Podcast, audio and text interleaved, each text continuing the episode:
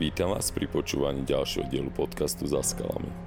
Moje meno je Martin Krasňanský a rád by som vám dnes predstavil môjho ďalšieho hostia, Juraja Repčíka. Juro dokázal excelovať ako málo kto hneď v troch rovinách. Ako veľmi úspešný pretekár doma aj v zahraničí, ako skalný lezec, ktorý posunul slovenské lezenie až na mýtický stupeň 9A a v neposlednom rade ako podnikateľ. Spolu s jeho bratom Marekom sa im podarilo vybudovať firmu, ktorá zvyšila úroveň umelistien u nás až na svetovú úroveň. Dnes je len málo lescov, ktorí by si nezaliezli na niektorej z vyše 50, ktoré postavili. Ich vlajková loď K2 v Bratislave sa stala pojmom, ktorý láka nielen lezeckú, ale aj širokú verejnosť. No ako sa k tomu prepracoval? Ako sa trénovalo kedysi? A čo všetko treba urobiť a obetovať, aby sme sa dostali tak vysoko, i o tom bude tento rozhovor. Prajem vám príjemné počúvanie.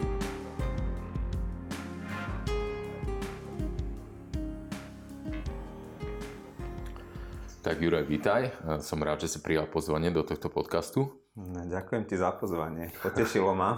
Hej, ja už som v intre spomenul viacero takých tvojich eh, výnimočných vedzníkov tak poďme ku tej klasickej eh, otázočke, ktorá je v podstate v, eh, vo väčšine týchto rozhovorov.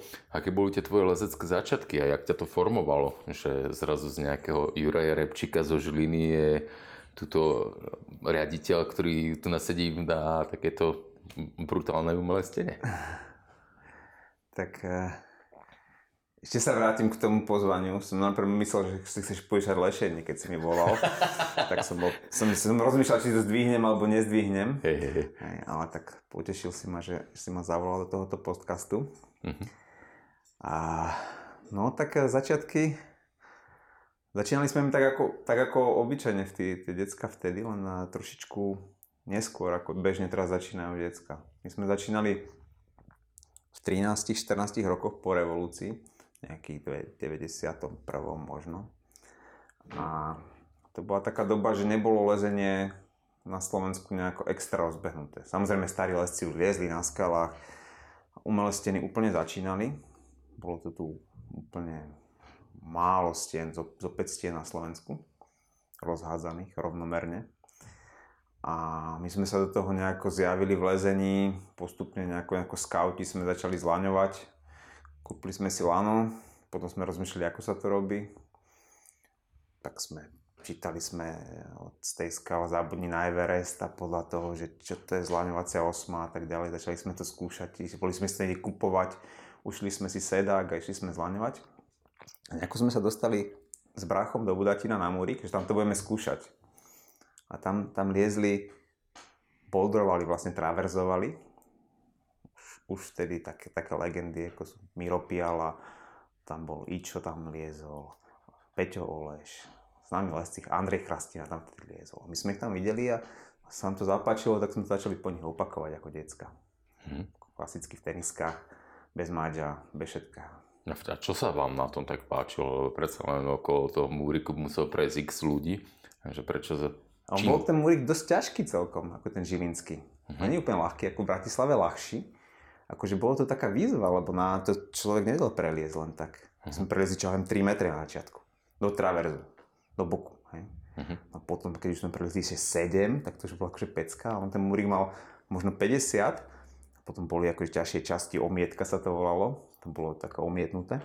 A my to bolo opravili.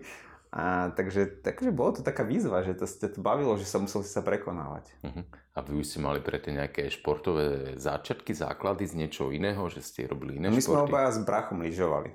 Akože normálne sme od decka, od nejakých štyroch, sme lyžovali za slova Mala Fatra, normálne sme chodili po pretekoch. Vtedy bolo strašne, lyžovanie bola malo úplný boom, všade sa lyžovalo, všade bol sneh, a okolo Žiliny bolo 20 lyžiarských vlekov, maličkých na každej dedine, tam sme chodili na preteky. Takže my sme takto lyži, v podstate do nejakých 13 sme aktívne lyžovali. A po revolúcii sa to začalo stať, že proste to lyžovanie začalo byť také finančne neudržateľné pre tých rodičov. Lebo kto na to nemal prachy, tak to, to bolo strašne drahé zrazu. Začalo sa chodiť do Alba a drahé, drahá výstroja a cestovanie a všetko to zdražilo, všetky tie lístky išli hore. Takže to lyžovanie sa hodne zdražilo, my sme sa tam nejako už... My sme to stopli a začali sme liesť v podstate. Mhm. Takže vás tomu viedli, alebo už spomeniem, že rovnako aj tvoj brácho Marek, ktorý je o rok starší, obidva ste boli slovenské špičky dlhodobo, ste tu mali taký, dá sa povedať, že takmer monopol. A vás k tomu viedol otec k týmto športom, alebo, alebo ste proste chceli lyžovať, tak ako ste potom chceli liezť na tom múriku, že sami ste sa tak vedeli motivovať?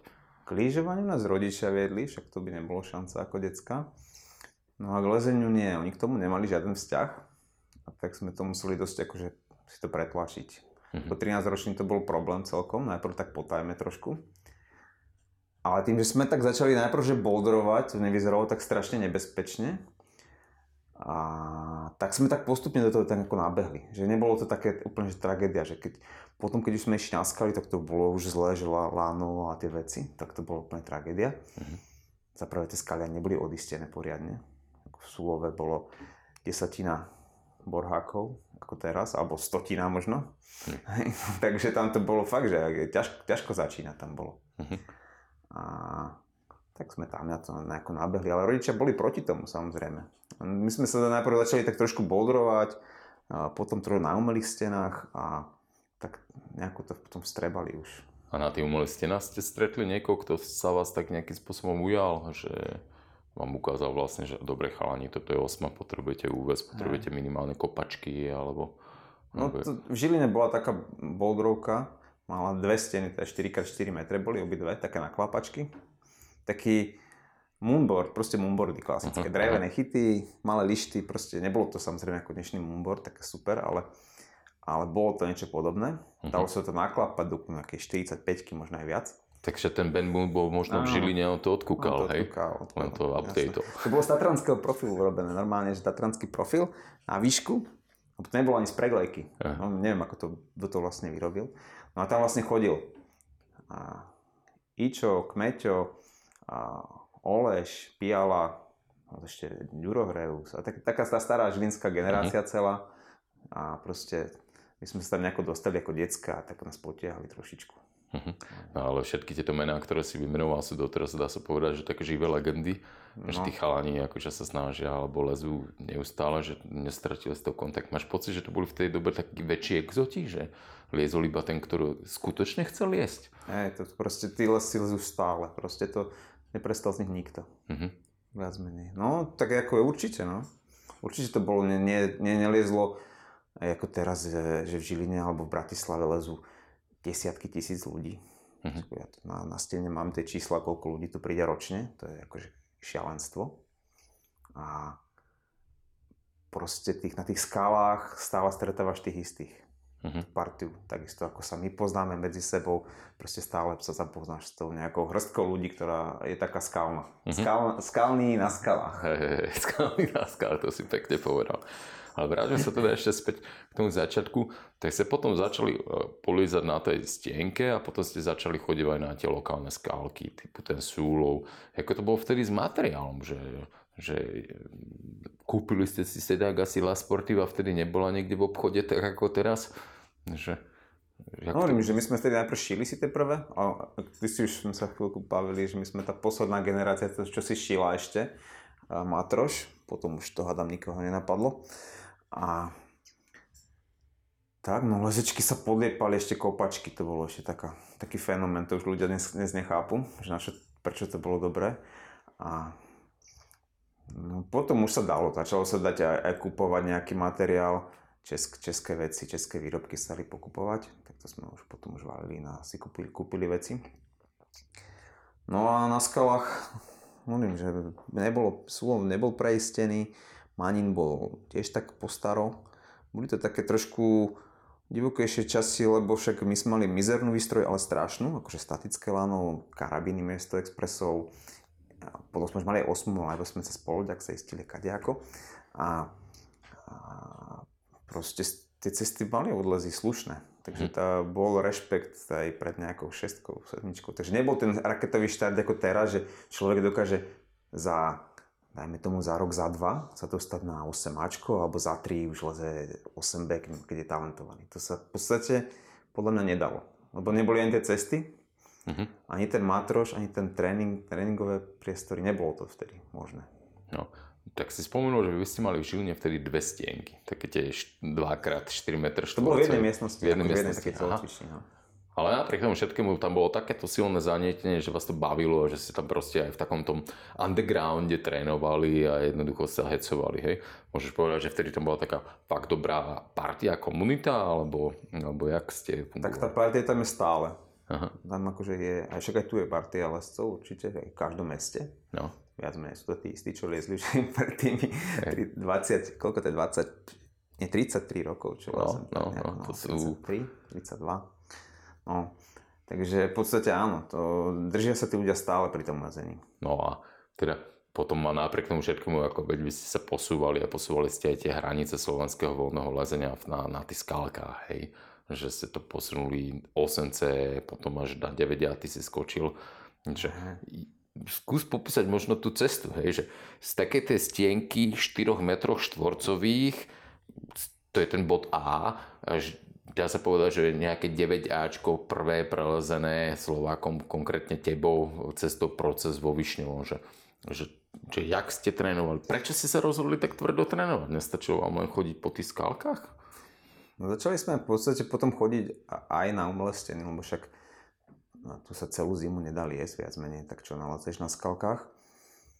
Mm, do nejakého Španielska sa až tak nechodilo ani, aj v OSPE sme boli ešte fakt tiež na začiatku, tam sme už potom chodili často, a, ale, ale nebolo to, že sme tam chodili každý víkend alebo tak na juh na skaly. Mm-hmm. Tak sme chodili na umelé steny, sme cestovali veľa, proste skoro každý, každý víkend sme išli buď do Ostravy, alebo do Zlatých Moraviec, alebo do Havířova. Mm-hmm. Akože tie steny sú z dnešného pohľadu už tako strašne smiešne. Lebo to boli, napríklad Ostrava mala podľa mňa tak 10-11 metrov kolmica. Hej. Tam bol najväčší previs možno meter. Mm-hmm. Alebo metra pol. Hej, hej, hej. hej. Lebo to bolo na kraji, na kraji ihriska. Proste tam bolo bas, uh, hádzanárske ihrisko a vedľa toho bol nejaký priestor hluchý a tam postavili stenu. Takže keď mm-hmm. bola hádzaná sa ne, neliezlo, mm. hej, lebo bol zápas, ale keď nebola, tak sa liezlo. Hej. V Havířove bola nízka stena, ale veľký previs. Tam mal zase možno 7 metrov na výšku, ale aj 7 metrov previs. Takže tam sa chodilo trénovať uh, dachy. Hej, že ste si no, to takto tak, Takže tam sme sa trošku už tak posúvali, no začali sme pretekať. No a v podstate, myslím, že Marek, Marek ako 16-ročný už vyhral slovenský pohár, alebo 15 alebo 16 ročný. A ja som tiež tak nejako potom už v 17 už začal vyhrávať pohár. Uh-huh. vlastne mužov. Lebo tie detské preteky nejako neboli extra, nejaké také rozbehnuté. Aha, aha. No dobre. Takže potom na tieto steny. A čo bola tá motivácia, že proste ten možno športový základ z toho lyžovania? Že ste tu mali v sebe taký nejaký ten drill a takú chuť trénovať? Že jednoducho ste si povedali, OK, tak ja tu na 4 mesiace nebudem čakať, kedy mi obschnú skalky, idem niečo so sebou robiť, tak budem cestovať napriek tomu všetkému, že to od ruky, je to ďaleko, je to finančne náročné a je to svojím spôsobom z dnešnej doby dá sa povedať neatraktívne, lebo predsa len takéto kolmičky po nejakých malých chytikoch už nie je to, čo sa leze v dnešnej dobe. Že, čo, čo bola to My sme stále chceli pretekať, pretekať a liezli sme proste pretekári obaja, mm-hmm. aj s mhm. bráchom. Aj sme mm-hmm. sa medzi sebou pretekali. Takže taká súťaživosť, no, súťaživosť určite, veľká. My sme boli aj rivali. Hej. Bracha si nevolal na rozhovor. No, akože rozmýšľal som aj nad brachom, ale asi by to bolo komplikovanejšie vás obidvoch dať vedľa seba. Tak mu nehovor, prosím ťa, že, že si ten podcast som robil so mnou, hej, lebo aby sa neurazil. Ako nehovor mu to, no. Nech sa to nedozvie, hej. No, myslím si, že, že uh, asi tomu neunikne. Hej? Bude, bude nahnevaný. Bude nahnevaný, tak uh, Marek, ospravedlňujem sa, že si nebol teda číslo jedna, ale aj na teba príde v každom prípade, hej. No, poďme teda späť tie súťaže, ako vtedy vyzeralo vlastne takéto súťaženie, hej, na tých umelých stenách? Tak ja ti poviem, kde som bol na prvých pretekoch sa mi zdá. Myslím, že som bol v Trnave na, na prvých pretekoch. Mm-hmm. Neviem, či tú stenu si pamätáš ty? Ja, ja už nie, ale viem, že PCR a ešte títo chalani tam ju mali a ono už ani neexistuje, mám pocit, že, hey, že sa rozpadá. No asi, asi nie. To, Hej. to bola taká, taká stena, že bolo to tiež telocvični a tiež Možno to malo ako 8 metrov, ja už fakt si nepamätám tie rozmery, ale podľa mňa viac ako 8 metrov to nemalo a kolmica a tiež na, na vrchu bola taká bedňa, taká kocka, tak meter previs. Hej, hej, hej. A t- preteky slovenský pohár bol tak, že išiel, nástup bol travers, meter nad zemou, si liezol 8 metrový travers a potom si išiel tých 6-7 metrov do, do, do vrchu a do previsu. Takže Väčšina ľudí spadla už v tom traverse. Á, paráda, paráda. Ne, takže ty si ani nedoliezol vlastne do toho. a bol preteky. Akože bolo to komické. No a tie chyty boli klasické, akože veľmi hardcore. Zapušťaky, to bolo populárne, jednoprstovky dierky. Hej. A rôzne také, no skvosty. Dnes potom by si ne, neliezol normálne. Že? No, to, a, takže v tej čase sa v podstate tie chyty viacej zameriavali na, na to, že čím menší, tým lepšie. Aj, aj sa kopírovala skala hodne. Tie chyty neboli také anatomické a také proste chytateľné. Aha. Všetky boli uplácané z piesku, z epoxidu a z takých mod, že proste nedovolovalo to tak, takú variabilnosť tvarovú, ani farebnú, ani ničoho. Tie technológie boli úplne iné. Ja si pamätám takú tú vychytávku, že čo bola tá, tá výmena jednoprstovky v jednej No, diere. to bolo, to bolo, popul- to bolo na každých pretekoch. Skús si- toto popísať. No, že proste boli jednoprstové hodiny, do ktorých sa dali iba jeden prst strčiť a keď si tam potreboval vymeniť prsty, tak si si musel jeden zasunúť z hora, jeden z dola a si ho proste jeden dával von a jeden dnu. No, no to bol, to bol populárny krok. Hej. Normálne. To- No, no, dobre, tak teda napriek tomu všetkému vás to nejak bavilo, hej, že, že takto ste chodevali, cestovali a športovali. A popri tomto skalkarčenie ako išlo tak nejako paralelne alebo primárne ste sa zamerávali na tie Hej, pa, paralelne to, akože iš- išli sme zároveň na skalách, sme sa Mhm. posúvali. Takisto. A my sme potom vlastne chodili aj na tie sveťaky, no tam to bolo trošku, trošku už iná kategória. Hlavne my sme tam prišli na, čo ja viem, 15 metrové steny, čo boli pre nás akože s- s 10 metrovým previsom, to bolo pre nás ako úplne že hotové, lebo proste si nikdy takú stenu neliezol umelo. Mhm. No a tam si prišiel na preteky v tomto lies. No. Akože bolo to v podstate taká bezradnosť trošku, lebo keby tam post- bola postavená aj šestka po madlách, tak my by sme to asi nedoliezli vy- vytrvalostne dokonca. by si to nejako nemal kde natrénovať. No, veď to, že to Takže my sme najprv konč, končili do šeredne na tých pretekoch. Tam sa hýbali tak, ja neviem, okolo 50 60 tak jak to bývalo. Ale chodilo na, na preteky strašne veľa ľudí, 120, 100, 100 ľudí chodevalo Mhm. na Sveťák. A potom sme sa už až pre, prerazili tak, neviem, okolo 2003, 2004, 2005. Už, už sme sa tu začali dostávať tak Takže ty- normálne na normálne výsledky také. Mhm. Takže to už ste v podstate liezli tak nejakých cca 12 rokov, hej. Hej, To znamená, že už ste aj mali asi, boli ste starší, hej, veď 20x Hej, roční. tedy sme už tak vykonali tak 8C, 8, 8, 8C sme už mali povyliezané. Uh-huh, uh-huh. A na tie svetové poháre, tam ste v podstate chodievali zo Slovenska vy, ešte niekto tam chodieval, Peťo Doležaj, alebo... No, hej, no z našej generácie ešte, my sme ešte, ešte liezli s Andrejom Chrastinom, s Tóno Pacek ešte chodieval aj Miro, potom sme chodili my a potom už také vlastne, čo aj nelezú, Ríšo Wagner, čo to už asi nepoznáš. Hej, hej, hej. A Peťo Doležaj potom jezol. Šlubovci až trošku neskôr, tak sa, sa pridali k tomu. Ale skús popísať, ako to vyzeralo, lebo asi tá materiálna alebo finančná podpora nebola taká ako nejakého francúzského týmu. Ehm, Tie známe storky s benzínom a kanistrami alebo niečo podobné. No to tak sa chodilo hlavne na skaly, to sme, keď sme išli do Francúzska, tak sme boli nabalení, že išli sme vo favorite, ešte sme ho mali požičaný, lebo sme nikto nemali auto. A na streche sme mali taký vo vreci materiál, ale v aute sme mali ešte dve kan- dva kanistre benzínu. Aby, nám to vyšlo 20 litrové. A išli sme tam štyria, vieš, takže to bolo ako komické. Všetko žrádlo sme mali so sebou samozrejme, lebo sme nič nekupovali, mm-hmm. bolo strašne draho pre nás. No a, a sveťaky prvé boli tiež také podobné, no akože občas sme mali ubytovanie, občas sme nemali. Mhm. Napríklad ja si pamätám, že keď som bol v Marbele, sme, sme prišli na sveťak a bolo to v lete. Z tej som tam bol aj s Ondrom Šúbom a my sme nemali ubytovanie, však, však prespíme vonku, nie? Aj to ste pod mostom tam spali? Alebo? Nie, tam, tá Marbella bolo také, že tam bolo všetko, všetko obsadené. Tam proste akože to je taká luxusná časť, Aha. že tam proste nebolo ani metr štvorcový voľného miesta. Tak my sme si našli také snomé, že smetisko. Na smetisku sme sa tak zložili, tam bol nejaký, plánovali nejakú výstavbu a bolo tam akože také španielské klasické. Hej, hej, hej, hej. Smeti všetkého druhu. A tam sme sa v strede ukempovali, na 3 dní sme tam kempovali. Takže že slovenská reprezentácia Ale na svet... iba tak natvrdo, lebo sme nemali ani stan. Na 3 dní, hej. O. Takže e, výprava no, na Svetový pohár zo Slovenska spal na treť na smetisku stanu 3. Á, tak... To bola skvelá regenerácia potom, nie? Alebo taká A vtedy som dobre skončil, vtedy som mal najlepší výsledok. Takže asi to bola možno chyba, že som mal častejšie takto kempovať. Jaj. Nemal som čo žrať, tak som potom dobre, dobre skončil. Tak, takže e, všetko zlé je na niečo dobré? Určite. No. No, no dobre, ale ako, veď počkaj, teraz, že nemal si čo žrať. To znamená, že napríklad ste mm, fungovali viacej aj, že ste si snažili uh, ustriehnúť tú hmotnosť? Tú To, to, to, to stále, to bolo jasné. Hej. Vtedy som mal napríklad aj to, čo som vravel v tej Marbele, som mal 62 kg. Mhm. No dobre, a štandardne máš teda koľko? Hej, veď stále nie si nejaký obezný. Teraz mám podobné. 75. 75, no, hej, Tak no. trošku. Stále, stále si chudý a tak ďalej, ale 62. no, dobre. A máš pocit, že teraz možno trošičku odbačam, ale predsa len, že keď sa už v dnešnej dobe lezie, vieš, zmenil sa ten, ten štýl lezenia na tých umelých stenách. Mm, Počul som pekný rozhovor s Honzom s Bránkom, ktorý stavia aj tieto cesty. Povedal, že viacej sa snažili do toho vkladať možno takú tú dynamiku a tú silu, aby sa nešlo na úkor tej hmotnosti do toho.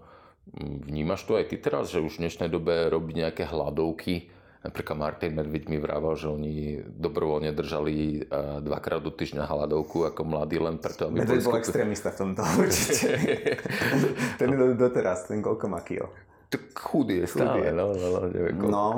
Takže toto už asi nie že to už by si asi Ale, ale nerobil. podľa mňa tí lesci sú stále, akože tí, eh, čo lezú obťažnosť čisto, tak tí sú, musia byť chudí všetci. Mhm. To neda, neoklameš. A boulderisti trošku môžu, môžu mať eh, nejakú svalovú hmotu a trošku, trošku aj váhu, tam sa to dá. Mhm. Ale samozrejme zase teraz sú tie bouldery iné, už je tam mršnosť, výbušnosť a, a trošku také parkourové prvky. Mhm. Takže, ale, ale z čistou obťažnosť podľa mňa tam tá váha musí byť stále. Mhm. Ako dole, nízko. Dole, hej. dole, dole. Jasné. Mm, bohužiaľ. Že, Je to krutý šport, na čo sa týka váhy. no, to, to Aziati potom budú mať veľkú výhodu, hej? Už sa presadzujú, však jasné. No. No, veď to je taká budúcnosť, asi tak nejako nielen v tomto, asi tak by som to zhodnotil. Dobre, a k tým tréningom teda, ty si potom akože súťažil ako dlho? Ako dlho ťa to bavilo? no my sme v podstate skoro od začiatku začali pretekať, najprv na tých slovenských. No ja som skončil niekedy v 2006 2005. Ja som potom mal, som mal chytil tak, také série zranení, jedno za druhým. A potom som to vzdal v podstate, takéto vrcholové lezenie. No a čo, čo si mal, keď sme pretrenovaní, alebo autonehody, alebo... No, aj, aj, aj klasické také zlomeniny, čo také nešťastné, to, to, to býva vždy. Hej. A, a potom som mal, mal som dva roky problémy s lakťom. V podstate také, že trošku som to pretrenoval. Ja som sa snažil také bicepsové zdvihy s takými šialenými váhami. Som sa stavil, že dám 100 kg na biceps, že zdvihnem. Akože nebol to dobrý nápad, ale dal som nejaký 97. Ale a, dodrbal som si proste lakeť nevedel som, čo to je. Skúsil som proste všetko. Od tabletiek, masáží, mastí, a, obstrekov, radioterapii, všelijakých razových vln, kadečo, všetky typy liežieb, aké existujú, elektroliečba. No proste všetko, čo sa dá. A dva roky som sa s tým babral a proste v najhoršej, najhoršej dobe som bol taký, že som nevedel pohár si s tou rukou zdvihnúť k ústam. Mm-hmm. Takže to nebolo moc nalezenie. A aj mi aj doktori povedali, že to už akože nič. Ale potom som sa spravil za dva roky aj na tej ruke zhyb, takže tak dal som si to dokopy. A jak, čím? Keď teda čas, alebo nejaké... Ťažko Nie, našiel si niečo, čo zafungovalo? Ťažko povedať, lebo skúšal som všetko, no. Aha. Taký mix, ale skoro asi taký kľud a sa to nejako dalo dokopy samo, stretching trošku na to. A, ale ako, neviem, neviem nejaký recept, čo by mi pomohlo. Ťažko povedať. Nemal si, že, e, že nakoniec to bola platnička, SM systém alebo niečo. Ne, ale to bolo také, že keď ti toto sa, sa stane v takej vrcholnej fázi, vtedy som v podstate mal prelezené to 9 liezol som nejaké ďalšie, som mal rozlezené a, a na svetekoch som dobre končil. No a potom som sa takto dodrbal, no tak to nepotešilo ma to. No, jasné. No ale človek potom vlastne spadne zase z 9 a rýchlo dole, veľmi rýchlo. Tak a potom sa zase vracáš a potom zase ďalšie zranenia som k tomu mal a tak ďalej. Takže sa to furt tak nejako vlieklo. Uh-huh. No a potom zase robota. A tak som sa už do toho nejako, ja som tak, tak 3-4 roky tak vrcholovo v podstate liezol naj, najlepšie. To bolo 2004, 5, no, 6. 4, 5, 6, tak. No. No. Tedy si to potiahol v podstate uh, až na 9A, čo si bol prvý zo Slovákov, ktorí vyliezli túto obťažnosť. Vy ste ale, ešte možno trošku skočím späť, vy ste aj po Tomášovi Stejskalovi nabehli do Elčora a tam ste hneď zopakovali cestu Kuskus, čo bol prvé 8C vylezené Slovákom a hneď potom Brácho ešte pridal Harakri ako ďalšie 8C. To bolo v jakom čase? No, vieš to sa ešte nejaké... Bolo dek 2001, myslím. Mhm, Tak, 2001 a potom vlastne tie 8C, my sme ešte nejaké vyliezli v, v Ospe, nejaké Španielsku, ďalšie už také, to pridávali sme si asi, každý má asi so 5, 6, 8 C, ja som potom vyliezol aj nejaké C a vlastne 9 Ačko. Takže si posúval to vlastne. Hej. Ty si urobil aj prvé 8C plusko slovenské? Asi hej, že? Mm, neviem, myslím, že nie som si úplne istý teraz. Hej, neviem, hej, asi, hej. neviem. Ale 9 v každom prípade tiež. Veď s tým kuskusom to si bol možno druhý, tretí ako Slovak, čo vylezol 8 C. Tretí. Marek Po vyliezol druhý a potom ešte Harakiri vyliezol. No. A potom mal si ten stupeň 9A, že bolo to kvôli tej konkrétnej ceste, čo je teda v tvojom prípade proces vo Višňovom, že chcel si proste vyliesť túto cestu alebo chcel si vyliesť túto obťažnosť. Čo tam bola tá motivácia viacej? Posúvať sa? Ťažké cesty, všetky. Ja som vždy skúšal ťažké cesty. Mhm. To bolo trošku také... To je také trošku aj prekla, prekliatie takého toho vrchového lezenia. Že proste ty proste prídeš do oblasti a tam si nájdeš 9 Ačko, zavesíš sa do ňoho, stráviš tam v ňom pekný čas a buď ho vylezeš alebo nevylezeš a odídeš zo skal a proste keď nevylezeš, tak nemáš akože nič. Nemáš nič, vylez, ciest na rozles, denník, hej, hej, máš hej. na rozles, vylezol, vylezol si onside a e, 3-8 Ačka. Proste také cesty musíš liezť onside v, tom, v, tom, v Hej. tej výkonnosti.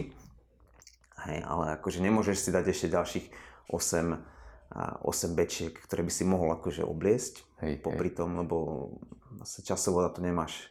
My sme neboli nikdy úplne takí profesionáli, že by sme strávili toľko času na skalách, lebo sme chodili aj s bráchom do, šk- do škôl, potom sme podnikali už, takže a, nedalo sa to časovo. Mhm. Ja som to napríklad, bol som, a, ja som tu chodil do, v Bratislave do školy na elektriku, no a zrovna vtedy, keď som vyliezol kuskus, to sme boli 3 týždne v Španielsku, prvé 3 týždne semestra, a ja som nejako, nikomu nedal vedieť, išiel som do Španielska a prišiel som po troch týždňoch do školy na výšku v štvrtom ročníku a oni ma už normálne akože odpísali. Ako, už ma normálne na prezenčke ma nečítali a tak. som sa neozval. A normálne som to nerozchodil. Normálne mi ma jeden učiteľ dal mi najprv práce, potom mi nedal započet a tak som musel v štvrtom ročníku prestupovať kvôli tomu. Mhm. Teraz normálne by som poradil ľuďom, čo takto že aktívne lezú a nechodia do školy. Asi je iná doba, možno to už tak neplatí. Mhm. Normálne povedať, že si chorý, že máš nejakú chorobu. Mhm. Bo ja som donesol papier, že som bol reprezentovať a toto z Jamesu podpísaný. A, Hej, hej, hej. ale nič. Mhm. To bolo úplne, že celé zle. No, takže buď škola, alebo lezenie proste, tak Mm. ako, hej. Také tvrdé. Lutuješ to, neutuješ to? Školu lutujem, na čo som tam chodil vlastne. Hej. To bolo zbytočné. Zabitý čas pre mňa. Takže nelutuješ to, že si ju nedokončil, ale to, že si tam Ja som chodil. ho dokončil, ja som išiel potom do Žiliny. Ja som prestúpil do Žiliny Mhm. a tam som dal ďalšie 3 roky a mám aj titul, ale akože neviem na čo mi je. Hej, no. Zbytočný, lebo ja mám elektriku, ja to nejako extra nevyužijem, tú školu. no to, to veľa lescov zase, čo poznám, má vysokoškolské tituly a moc ich v praxi nevyužíva. No, To je, ne, nepotrebujem to. nepotrebujem. Niekto si to kúpuje a ja som si to vychodil a, a ne, ne, netreba. No, tak možno, možno by keby si Ja vychodil som to viacej. predať mohol aspoň, že to predám. Ja, že teraz, ja. že ja mám vychodený, tak ti ho strelím. No, možno, možno, možno. Potom by si mal na nejaký ďalší výjazd niekde do zahraničia. Aspoň v tom čase, keď si ešte viacej tie peniaze tak nejakým spôsobom prerátával, že investovať to do toho času stráveného na skalách. No a dobre, ale tak to sme trošku odbočili, ale celkom príjemne mne sa to páči. A ešte späť teda. Vysoká škola, 8C a potom nastala taká doba toho Višňového, nie? Vy ste sa tým pádom asi z tej Bratislavy vrátili Hej. do Žiliny a tam ste začali uh, v podstate si vytvárať západný štýl lezenia u nás na Slovensku v našich podmienkach. Tak sa to dá nazvať. No to bola taká prvá oblasť západného štýlu v podstate, keby urobená. My sme vtedy chodili hodne do Francúzska, boli sme v Orgone a, a kde sme boli trošku sekané cesty a tam sa to trošku nejako tak načalo. Potom sa to rozbehlo aj vo Višňovom, nie, niekedy nie úplne dobrým štýlom, to sekanie tých ciest. Ja som sa z toho snažil nejako nezúčastňovať, aj som proti tomu bojoval trošku, ale nie úplne rázne. Takže vznikol tam dosť takých slátanín, ale väčšina tých ciest tam je dobrých. To vlastne Mhm. dá sa povedať, že by to bolo až tak zle urobené. Mhm. Lebo potom, keď človek chodí niekedy po Slovensku, ale zasekané cesty, tak je to na zaplakanie niekedy naozaj. Je- Treba, treba hamovať, hamovať so sekaním. No. Straš, strašne. No. A už v dnešnej dobe eh, vidíš to človek ešte stále, že sa to proste nejako... A hovorím, že to bolo v roku 98 alebo 2000, takže, takže už je to akože doba. Už, uh, tam trošku Višňové má bolo špecifické tým, že tam bola strašne nekvalitná skala, takže my sme naliezli do cesty a to všetko normálne upadalo. Mhm. No teraz odpadol ti chyt, tak si tam sekol do toho dieru, alebo sme tam ešte aj umelé chyty dávali, potom sa už to prestalo dávať. Ale tie chyty tam zostali, hej? Že, že V to že niektorých cestách sú, ale už, už nie je veľa. Nie je tam veľa. Niekde sú akože chyt umelý a ocementovaný, aby to bolo akoby... Ale ako nie je, to, nie je to veľa v cestách, tých významných už nie sú potom. No Panther je taká s umelými chytmi cesta známa. Mhm, mhm. Tak Panther bola od Rostia Tománca, Od? Rosťa, no, Rosťa, Panther a Kobra, to sú také naj, najhoršie cesty by som povedal o Višňovom. Čo sa týka sekania. Aha. Ostatné nie sú až také strašné. Ten tvoj proces, ten bol v podstate, myslím, že aj prvá línia tam, alebo tak nejako, Áno, nie? to bol jeden z prvých. My sme to urobili najprv, ale nevedeli sme to samozrejme preliesť, lebo to bolo ťažké. Mhm. A to bolo ešte, fakt, možno v 98. sa to robilo. Jasne, ja som to vyliezol niekedy v 2004 až. Mhm. Lebo to bolo, my sme vtedy nemali ani výkonnosť na 8B podľa mňa, keď sme to robili ešte. Aha. Takže tam bolo ešte akože dlho hlavne ten... No, a ja sa celkom divím, že to málo ľudí preliezlo Slovákov. No, Zatiaľ. zo Slovákov. Nikto vlastne. Nikto. No. tak nik, nemám Slovák. Vlastne vyliezli iba on, Ondra a... Kubo Novák. Ku- Nie, a... Ko, konečný. Konečný. Tak, tak, tak, tak, tak, no. Tak ale bude to, myslím, že toho roku to padne ďalej viackrát. Už je to veľa adeptov Hej, na to. no. Tak tá ďalšia generácia si hlási o slovo, takže tak nejako. Takže oblasť, ktorá má už teraz 30 rokov, stále akože svojím spôsobom uh, má čím motivovať a inšpirovať. A od toho Višňového, dobre, a, tak lezol si do toho 8B, ak si vrával, potom si to 9 vylezol. Vedel si aspoň, že OK, tento proces je niečo, čo chcem vyliesť a urobím preto všetko, lebo toto bola tá línia. Ja som sa to možno už snažil predtým tak trošku v tej otázke načrtnúť alebo uchopiť. Určite som sa tomu venoval hodne. Akože bolo to totiž ťažšie oveľa. Ja už som mal asi 3, 4, 8 C vylezené vtedy. A ako bolo to výrazne ťažšie od toho. Takže snažil som sa toto, jasné. Nemalo A, to... a jak si tomu podmienoval tréning? Začal si viacej kampusovať alebo, alebo Mm, ani nie. My sme tak, že stále trénovali hlavne posilka a steny. A tie steny stále ešte neboli vtedy nejaké super. A my sme v roku 2000 vlastne si robili uh, prvú stenu v Žiline, Mhm. čo sme stávali bol od roku. Tak už vtedy sa začínali tie podmienky trošku zlepšovať na ten tréning. No a tých prvých 10 rokov teda to boli stále iba tie dve stienky? Uh, tie dve... No v Žiline nebolo vtedy nič ešte. Mhm. Takže tam bola dlho také... Vtedy sme fakt cestovali po iných stenách. Mhm. Po, po Vašskej To- to, bola stena. vral, no. hej, hej, A hej. po Vašskej bola ešte stará stena, nie, nie, nie tá, čo je nová, ale neviem, či si ju pamätáš. Pamätám, pamätáš si no, no, no, hej. To bola tiež podstate kolmica 8 metrov alebo 9 a previs. No. 8 metrov alebo 9 stropu. No, to bola taká klasika, ve, to je v Břeclavi bola taká stena, že väčšinou také kolmičky a hore sa využil strop, tak bol dlhý plafón, hej. Takže tam sa krúžil tam a späť po veľkých madlách, ako po hodinách Mm. a všetko možné. Tak bol to taký 3D climbing, ako dneska na Kalimiose, alebo niekde inde. hej, no akože trošku. No ale víš, po Vašskej si si polepšili tam, akože to pekne sa im podarilo to prerobenie ich. Veľká pochvala tomu, tomu oddielu, že to proste tie peniaze nikto ne, nevytuneloval, Mhm. ale vlastne keď zbúrali starú halu, si presadili postavenie telocvične novej. No, Super stenu majú. Bo Tam je to krásne vidieť, že aké lezecké talenty od ťa prichádzajú. Hej, No, že, no. že je tam Tomáš Buček napríklad a jeho mladší brácho a že jednoducho tamto podhubie je super, stále tam jednoducho máme, máme ľudí a budeme mať, takže tak nejako. Ale späť ešte k tomu tréningu, možno to by som tak trošku načrtol, alebo sa tak okolo neho stále tak nejako plazím. Ty si spomenul, že do posilovne ste chodievali a chodievali ste teda na tieto stenky v okolí. Z čo ste čerpali inšpiráciu alebo informácie, alebo YouTube asi neboli nejaké influencerské videá nejakých eh, svetových lezeckých elit a podobne? Tak my sme najprv v podstate trénovali taký základný tréning e, od tých starších lescov, čo mali klasické všelijaké cviky, zhybovacie a stiahovanie kladiek a, a klasické posilovacie veci. Mm-hmm. Takže Potom, čo, že Ičko Kolárva napríklad radil z no, tejto staršej generácie? ešte z tých. Potom sme sa my, trošku tom posunuli si myslím, že dostali sme sa na FTVŠ k trénerom nejakým.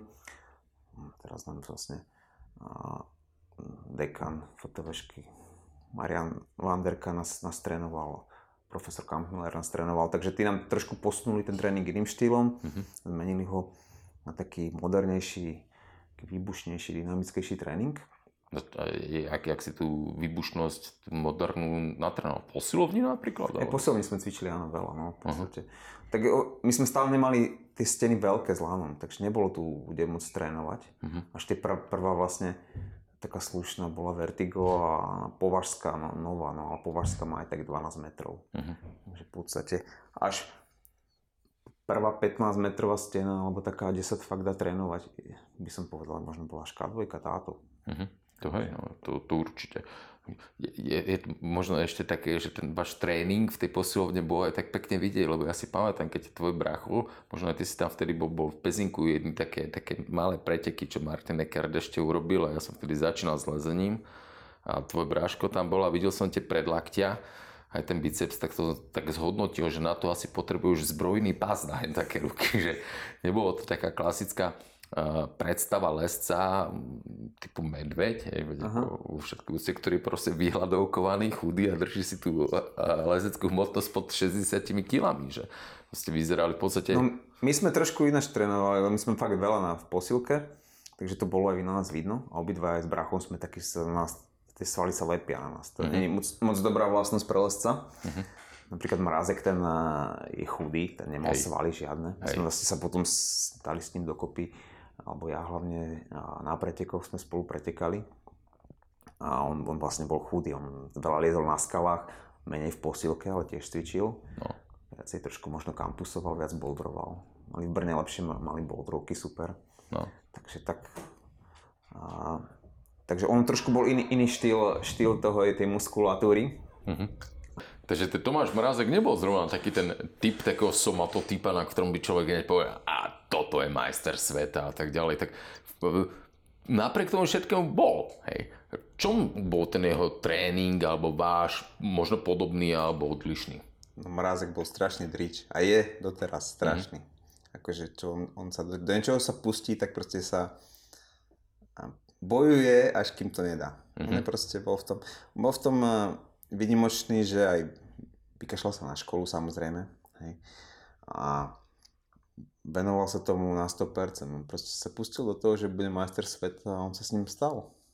A potom napríklad regenerácia, hej, veď akože tak dobre, tak budem trénovať 20 hodín denne, tak ale zase musíš to robiť nejakým spôsobom Musí, efektívne. Musíš hej. mať jasné, musíš mať na to nejaké predispozície. Ináč to není šanca asi. No ale ako dá, ten, tá drína, tú vydretosť je, dá sa, dá sa veľa vydrieť, no. aj keď nemáš.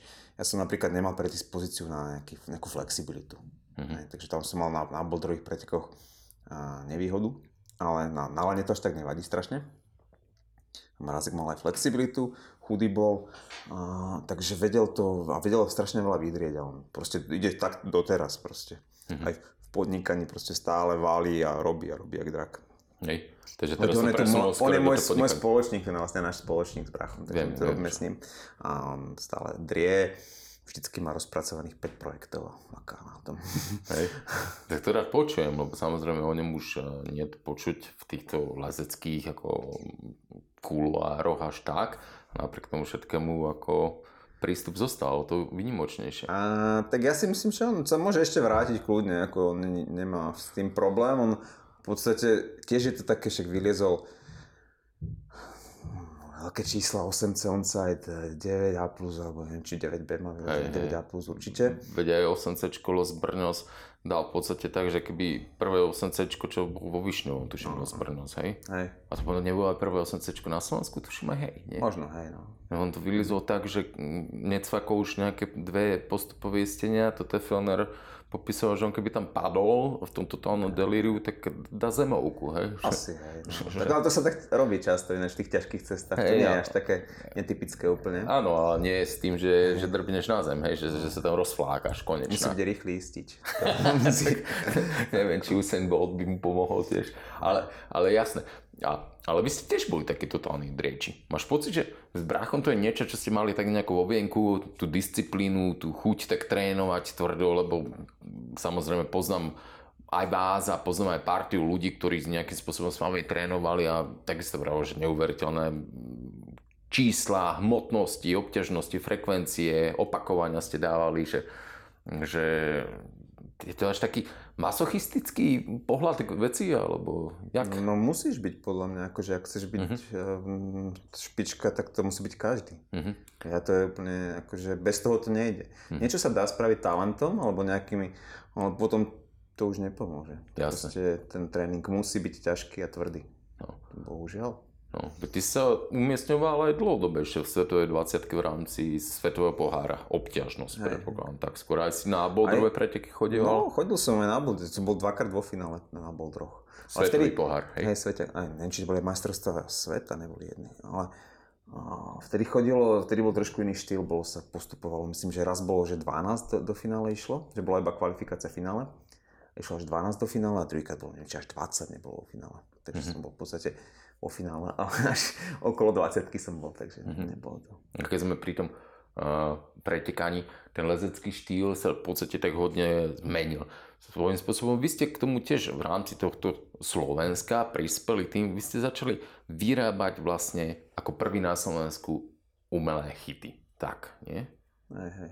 Chyt, ešte predtým aj Pišta vyrábal kuchár, Mhm. chyty, takže neboli sme úplne prví určite, aby som ho nezabudol.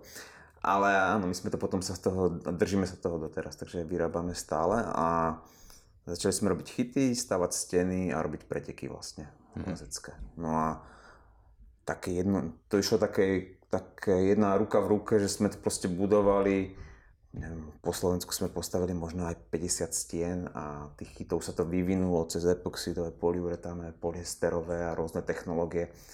A, takže to sa vyvíjalo postupne. Mhm.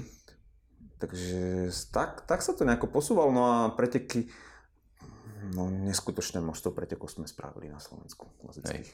A jak ste to vôbec stíhali? Na jednej strane v podstate v tom istom období ste sa snažili trénovať na tie svetové poháre. Hej.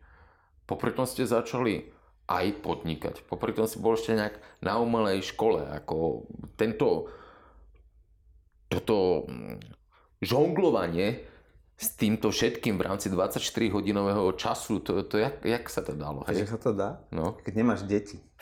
Strašne máš toľko času, že môžeš robiť všetko. Hej. Potom sa to už zopsuje. Potom zrazu to už zistíš, že vlastne, no keď nemáš deti, tak môžeš všetko. Hej. To normálne ide. No, e, ale tak e, keď sme robili, e, vlastne mali sme stenu už od 2001 v Žiline, ja som sa staral o stenu, potom ešte stenu v Poprade, potom sme postavili túto. Takže vlastne my sme stále boli popri tom lezení, takže máš stenu, tak tam aj trénuješ, aj, aj robíš preteky, aj robíš veci. Veľa sme robili preteky na námestí, to sa už teraz nerobí až tak, lebo to je komplikované, zložité. Že sme tam vždy raz do roka vyťahli, alebo aj dva razy do roka sme robili na námestiach preteky. No, to by v Poprade, bolo- v Žiline. Poprad, presne, Žilina. A myslím, že preteky- raz aj v Bratislave na V námestí bolo. Bratislave boli aj viackrát, neboli raz. A tie preteky boli veľké pomerne akože na, na tú dobu. Takže... Takže... Tam, tam, tam sa válilo na tie pretekov. Veľa ľudí chodilo, stovky, stov pretekárov prišlo na preteky, Mhm. mužov. Ako... A potom mm, o, od toho ste tak nejako odstúpili preto, lebo, lebo výrazným spôsobom ste vlastne spropagovali aj lezenie takéto na Slovensku, aj pre verejnosť, nielen pre tých lescov, lebo tí lesci, ktorí skutočne chceli ísť pretekať, tak by mohli dojsť do kadejakého súterénu. Vy ste to priťali medzi tie davy. Prečo ste od toho tak možno trošičku ustúpili, že už to je časovo príliš náročné, alebo ten formát, tým, že je to vonku, vplyv počasia, že, že sa to tak nerobí? Posledné, čo sa robia vonku, sú v Poprade, alebo sa robievali. Teraz neviem, či minulý rok boli, či neboli. A my už myslím, že máme ešte jednu prenosnú stenu, ale už to moc nevyťahujeme. No tak máme steny a no, môžeme to na nich robiť. No. Mm-hmm. Takže nemá to veľký význam. No. no vlastne, takže dôvod bol taký, že vtedy tie steny poriadne ani neboli. Mm. Takže radšej sa stena presúvala. Hej, a teraz už v dnešnej dobe tých stien je toľko, že už sa to dá v podstate dá v rámci sa. okresov vždy nejakým spôsobom. Tak už tie boldroky sú také, že sa dajú spraviť preteky aj na, mm-hmm. na iných, aj, aj steny s lanom. Takže to, to je super, že tie podmienky a tie, tie preteky už majú, už môžu mať takú svetovú úroveň, aj čo sa týka chytov, aj, aj ciest, môže si zavolať stávača, čo má IVSC licenciu, takže môže, že proste stáva cesty na úrovni Sveťaku, samozrejme mm-hmm. také ťažké, ale aspoň ten štýl. Mm-hmm. A proste už sa to môže podobať Sveťaku. Už to nie ako kedysi, že traverzuješ a vylezeš 4 metre. No. Hej, hej, hej, jasné. No a tak poďme teda na tie preteky. Veď vlastníte najväčšiu stenu. Je to najväčšia stena, toto najvyššia na Slovensku, predpokladám? Že teraz... najvyššia nie je určite, a neviem či plochou najvyššia, ale určite som je najväčšia. Mm-hmm. Ale v podstate je to stena, ktorá je vyslovene, že už svetová, hej, že má všetky tie parametre. Vy keď ste do tohto išli a stávali ste, brali ste niekde od ináka ďalej inšpiráciu, neviem, stena v Innsbrucku, alebo... To ešte nebolo. To ešte ani nebolo, hej? My sme tu 10 rokov, no a to, akože táto stena bola taká zaujímavá celkom. Sme to dostali k tomu, zavolal mi mrázek, že má nejakú halu, že sa idem pozrieť. Uh-huh. Tak som sa prišiel pozrieť. A to bola táto hala, hej? Táto hala, no. A K, že... K2 v Bratislave, áno, áno, áno. Tak som povedal, že hej, že ideme do toho. Ale nemali sme peniaze, ani mrázek, ani, ani, ani my. Uh-huh. Tak na tú stenu by trebalo nejaká No, tak... Aspoň. Keď, čo... Pá, pár. Nemali sme vôbec žiadne peniaze, ale pustili sme sa do toho. Tak uh-huh. jedine s tým, s tou výhodou, že my tie steny stávame, takže sme si to dokázali stavať sami a nejako financovať postupne. Dobre. Takže... A, tak jedna vec je samozrejme stenu postaviť, akože uprosuje niekoho v banke, dá nejaký úver alebo čokoľvek nejakým mecenášov, keď nie sú vlastné zdroje. A potom je druhá vec samozrejme tých ľudí tam dostať. Tak možno tú ekonomickú stránku nebudeme ani tak riešiť. Druhá vec je, že ako sa vlastne to, no, aké boli tie vaše lezecké začiatky? Tu no, otvorili sa dvere, zrazu bác, nebolo kde parkovať, ako je to teraz, že jak to prebiehalo? Nebol ten štart nejaký super, lebo však ale to je veľká nevýhoda, že keď je málo, málo tých stien. Napríklad v Bratislave vtedy bol iba Vertigo. Uh-huh. My sme vlastne stávali ešte kafe stena kedysi, potom to zaniklo, postavilo sa, stávali sme aj Vertigo vlastne my, a, takže sa, tí, tí lesci prešli do Vertiga z kafečka. Uh-huh. Ešte bola kedysi stena v Alparku, tá tiež už je zrušená. No a iná stena tu nebola, takže tá, tých ľudí tu bolo relatívne málo, čo liezlo. No a v podstate my sme si to museli vybudovať, tú klientelu postupne. Jak, jak sa to dá? No, v podstate sme išli cez kurzy a cez učenia, istenia a propagáciu. No. Teraz už, už tú klientelu nejakú máme, to nie je taký problém, ale zase uh, ty to musíš nejako držať tých, tých ľudí, lebo tí nelesci uh, nie sú takí vytrvalí ako lesci. Tí budú chodiť stále, uh-huh. ale tí nelesci ich to treba spaví, potom ďalší rok ich to už prestane baviť, začnú robiť iný šport.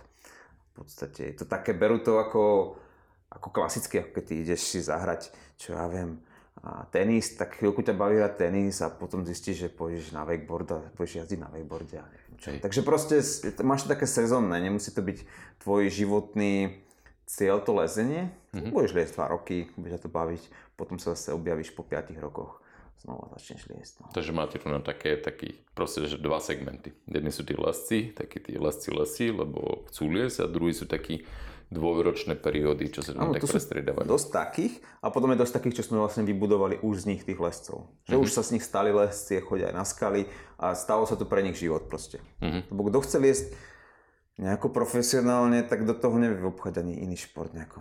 Nejde to. Ani lyžovanie, ani bicykel, ani nič sa do toho nedá obchať. Mm-hmm. Musíš trénovať zima, leto, viac menej stále liesť, aby si sa posúval, alebo nezhoršoval, lebo je to v tom krutý šport, že ideš príšerne výkonnostne dole, keď prestaneš liesť.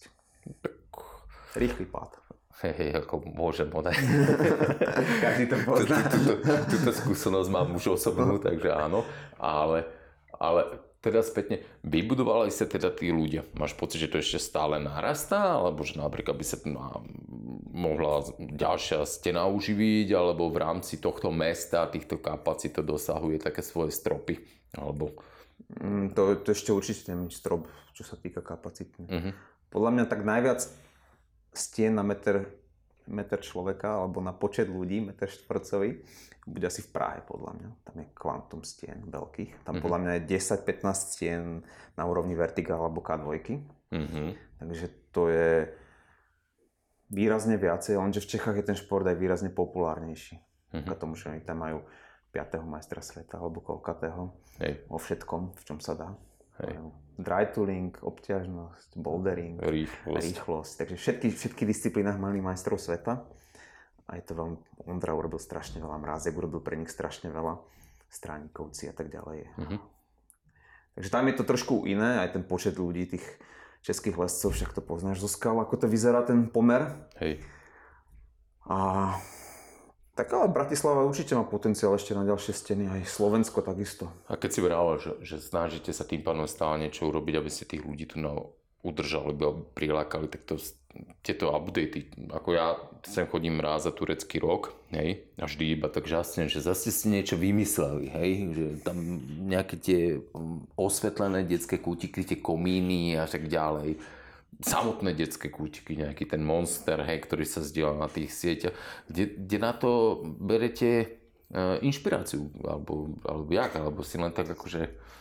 Tak tie steny, to, to je veľký biznis, to sa, to sa celo, celosvetovo uh-huh. a, výstavy sú, ve, veci, katalógy. Proste to, to je veľký, veľký biznis, ktorý funguje, veľa firiem sa tomu venuje, profesionálne, obrovské firmy, ktoré majú. Takže už v dnešnej dobe, to... ja keď chcem nalistujem si katalóg a keď mám mm. milióny a neviem mm. čo s nimi, tak akože mm. urebá mi aj fosforujúcu... Áno, urobíte všetko, naozaj obrovské steny dokážu postaviť uh-huh. na kľúč, hoci ako, ako je to kvantum peňazí, to poviem rovno, že nie je to sranda potom komerčne zaplatiť.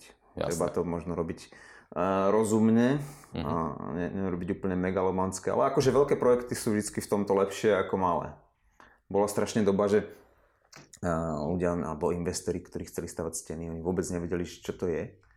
A išli stavať stenu, keď mali nejaký nevyužitý kút niekde, nejaké schodisko v nákupáku a tam chceme postaviť stenu, lebo tam není akože čo. Už tam nevieme obchať žiadnu prevádzku, ale má to 10 metrov, tak postavte mi tam stenu. Jasne. Ale na čo? Vieš, tá stena tam nebude mať žiaden efekt, lebo tá stena musí mať nejaké parametre, hmm. musí mať nejakú veľkosť a bez toho to nikdy nebude fungovať. Hmm. Tak už ľudia si majú z čo vyberať, tak ako keď radšej posedím 3 minúty dlhšie, či už v aute alebo v nejakej mestskej hromadnej doprave, tak pôjdem radšej niekde si dobre zalazem. Keď sme aj, dobre, to sú steny, to, že sa to brutál, alebo zásadným spôsobom posunul dopredu. A čo lesci samotní? Okrem toho, že je samozrejme viacej, že, že je to populárnejšie, dostupnejšie, viacej ľudí si to vyskúšalo, jak si sám vravel na tých číslach. Nejaké tie mladé talenty, alebo tá terajšia alebo budúca generácia. Jak to ty vnímaš na tom Slovensku? Tak uh, teraz podľa mňa máme dobré obdobie, asi uh-huh. myslím, že bolo, bolo horšie. Uh-huh. Celkom, teraz sa to uh, veľmi zlepšilo posledné 2-3 roky. To, je sa na čo tešiť. A majú veľkú výhodu tí lesci, že už uh, v podstate môžu rýchlo nabehnúť, majú kde trénovať. Naozaj tie steny sú dobré Skaly, tiež, skaly sa tiež posunuli na Slovensku, veľa nových oblastí, veľa nových ťažkých ciest je tu.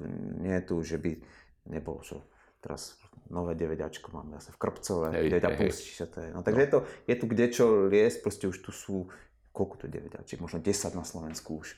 Hej. No. Že v našej dobe nebolo žiadne.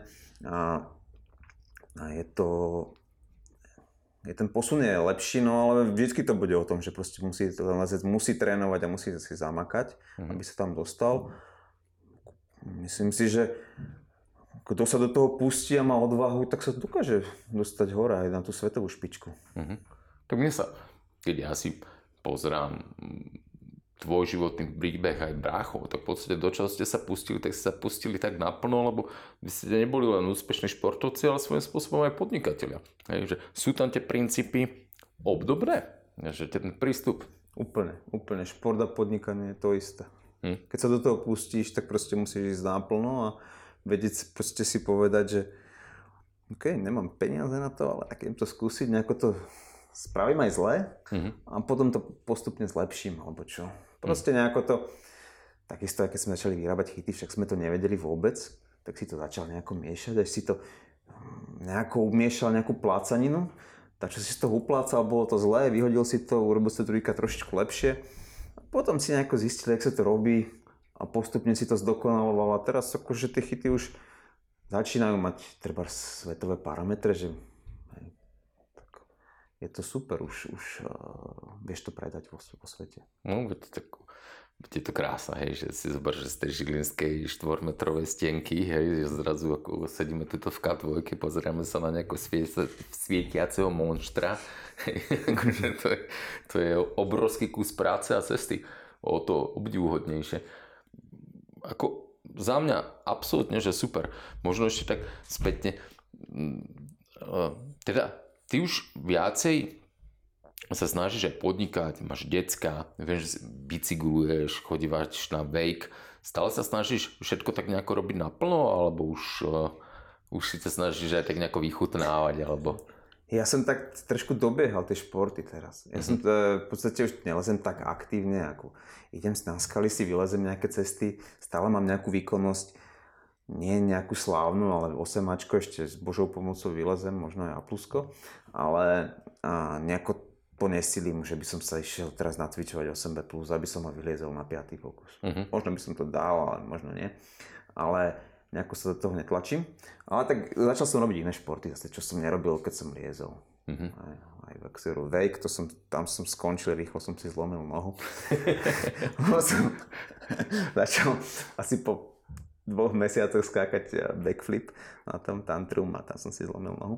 Ale zase na, na, na bajku eh, enduro a také to, to ma chytilo a takisto tiež najprv, keď sa to človek naučí, popadal som tiež skoro, no, vykodil som si rameno a tak ďalej, ale eh, už som sa to ako tak naučil a viem, no. Baví ma to, kebyže ne, nelezem, tak určite jazdím na bajku, by ma to bavilo. Aha. Ale z kopca riadného. Hej. A rýchlo. Je to tak krásne, akože táto paralela ide aj s tým vašim podnikaním, veď mali ste aj zakopnutia, keď niečo nevyšlo, hej, a park beža napríklad, čo nebola vyplatená a podobné, že to je jak tá zlomená noha na tom veku, ale proste stále ste sa postavili a išli ďalej. Veľmi pekné, inšpirujúce. Budeš viesť aj decka k lezeniu, alebo proste nech robia, čo chcú? Tak e, musíme ich viesť k lezeniu, lebo však sme tu stále. Nemajú inú možnosť, ale akože a jedno to zatiaľ baví, jedno ešte malé, môjho si na to moc nejako extra nebaví, ale tak možno, že ho to chytí, ťažko povedať. No, však nech, ja im nechávam voľnosť, nech si, nech si robia čo chcú. Aha. To sa nedá tlačiť a to je zbytočné to dieťa tlačiť do toho. Jasné. Proste ono sa musí vybrať si vlastnú cestu a vybrať si vlastný šport, ktorý bude robiť. My môžeme dať základ nejaký, že má možnosti skúsiť si tie športy a nech si to vybere. Nech proste alebo nebude Bohu robiť nič, ale to by ma mrzelo, to je trošku, trošku zlé, keď to detsko nešportuje. Určite. Mne sa tak páčilo, jak si tak eh, vtipne podotkol ešte dnes, že no kedy si ste mali zlé steny, zlé podmienky, ale mali ste aspoň tú možnosť na čo sa vyhovárať. No, veď to je to. V dnešnej dobe máme toto svetové steny, svetové parametre, takže už tie výhovorky došli, už je to len na nás, No. hej. To je smola, no. Nezavedím im to, ťažká doba ešte. A druhá, druhý, druhý problém majú ešte Ondru. Lebo už s Ondrom sa pretekať a s jeho kvalitami, hej. s lescom, ktorý má vylezené, neviem koľko, 159 Ačiek, alebo bohvie koľko, tak a, už je to ťažké, no. Nie je to sranda. Nie je to sranda, ale ja pevne verím, že pokiaľ budú takí srdciari a bude ich to baviť, za mňa teda osobne najlepší lezec na svete ten, ktorého to najviac baví. Mm, Takže, asi, hej. takže keď budú baviť akékoľvek športy, tak ako to teba baví a mnohí z nás, tak akože myslím si, že budú takí šťastní blázni, nie? Takže, Každého, každého, čo chytí, proste niekoho to baví v horách, niekoho na skalách, to super. no. Juro, strašne, strašne pekné. Možno by som ti dal ešte na záver nejaké také, že čo ti lezenie dalo a vzalo, ale myslím si, že všetci vieme, čo ti dalo a jak ťa to formovalo, takže je to tu jasné a, a vzalo. No, je niečo, čo ti vzalo? A tak nie, no, akože to je môj život, no proste v podstate ma to živí, pracujem s tým, rozmýšľam o tom, stále to sa snažím zdokonalovať a stále leziem, asi to budem robiť celý život, takže to a, lezenie to patrí to ku mne, no. no nezaspal si na Vavrinoch, o to skvelejšie. E, dneska je Juraja. Takže ešte takto ti poblahoželám na záver. Ďakujem. Že všetko najlepšie. Nech sa ti darí tak ako doteraz. Nech máš taký zápal, radosť a potešenie, ako to je. V konečnom dôsledku z toho profitujeme aj my ostatní.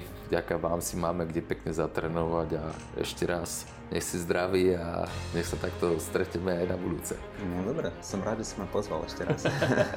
a Marek na budúce. No, Marekovi chudák. On bude smutný. čau, čau.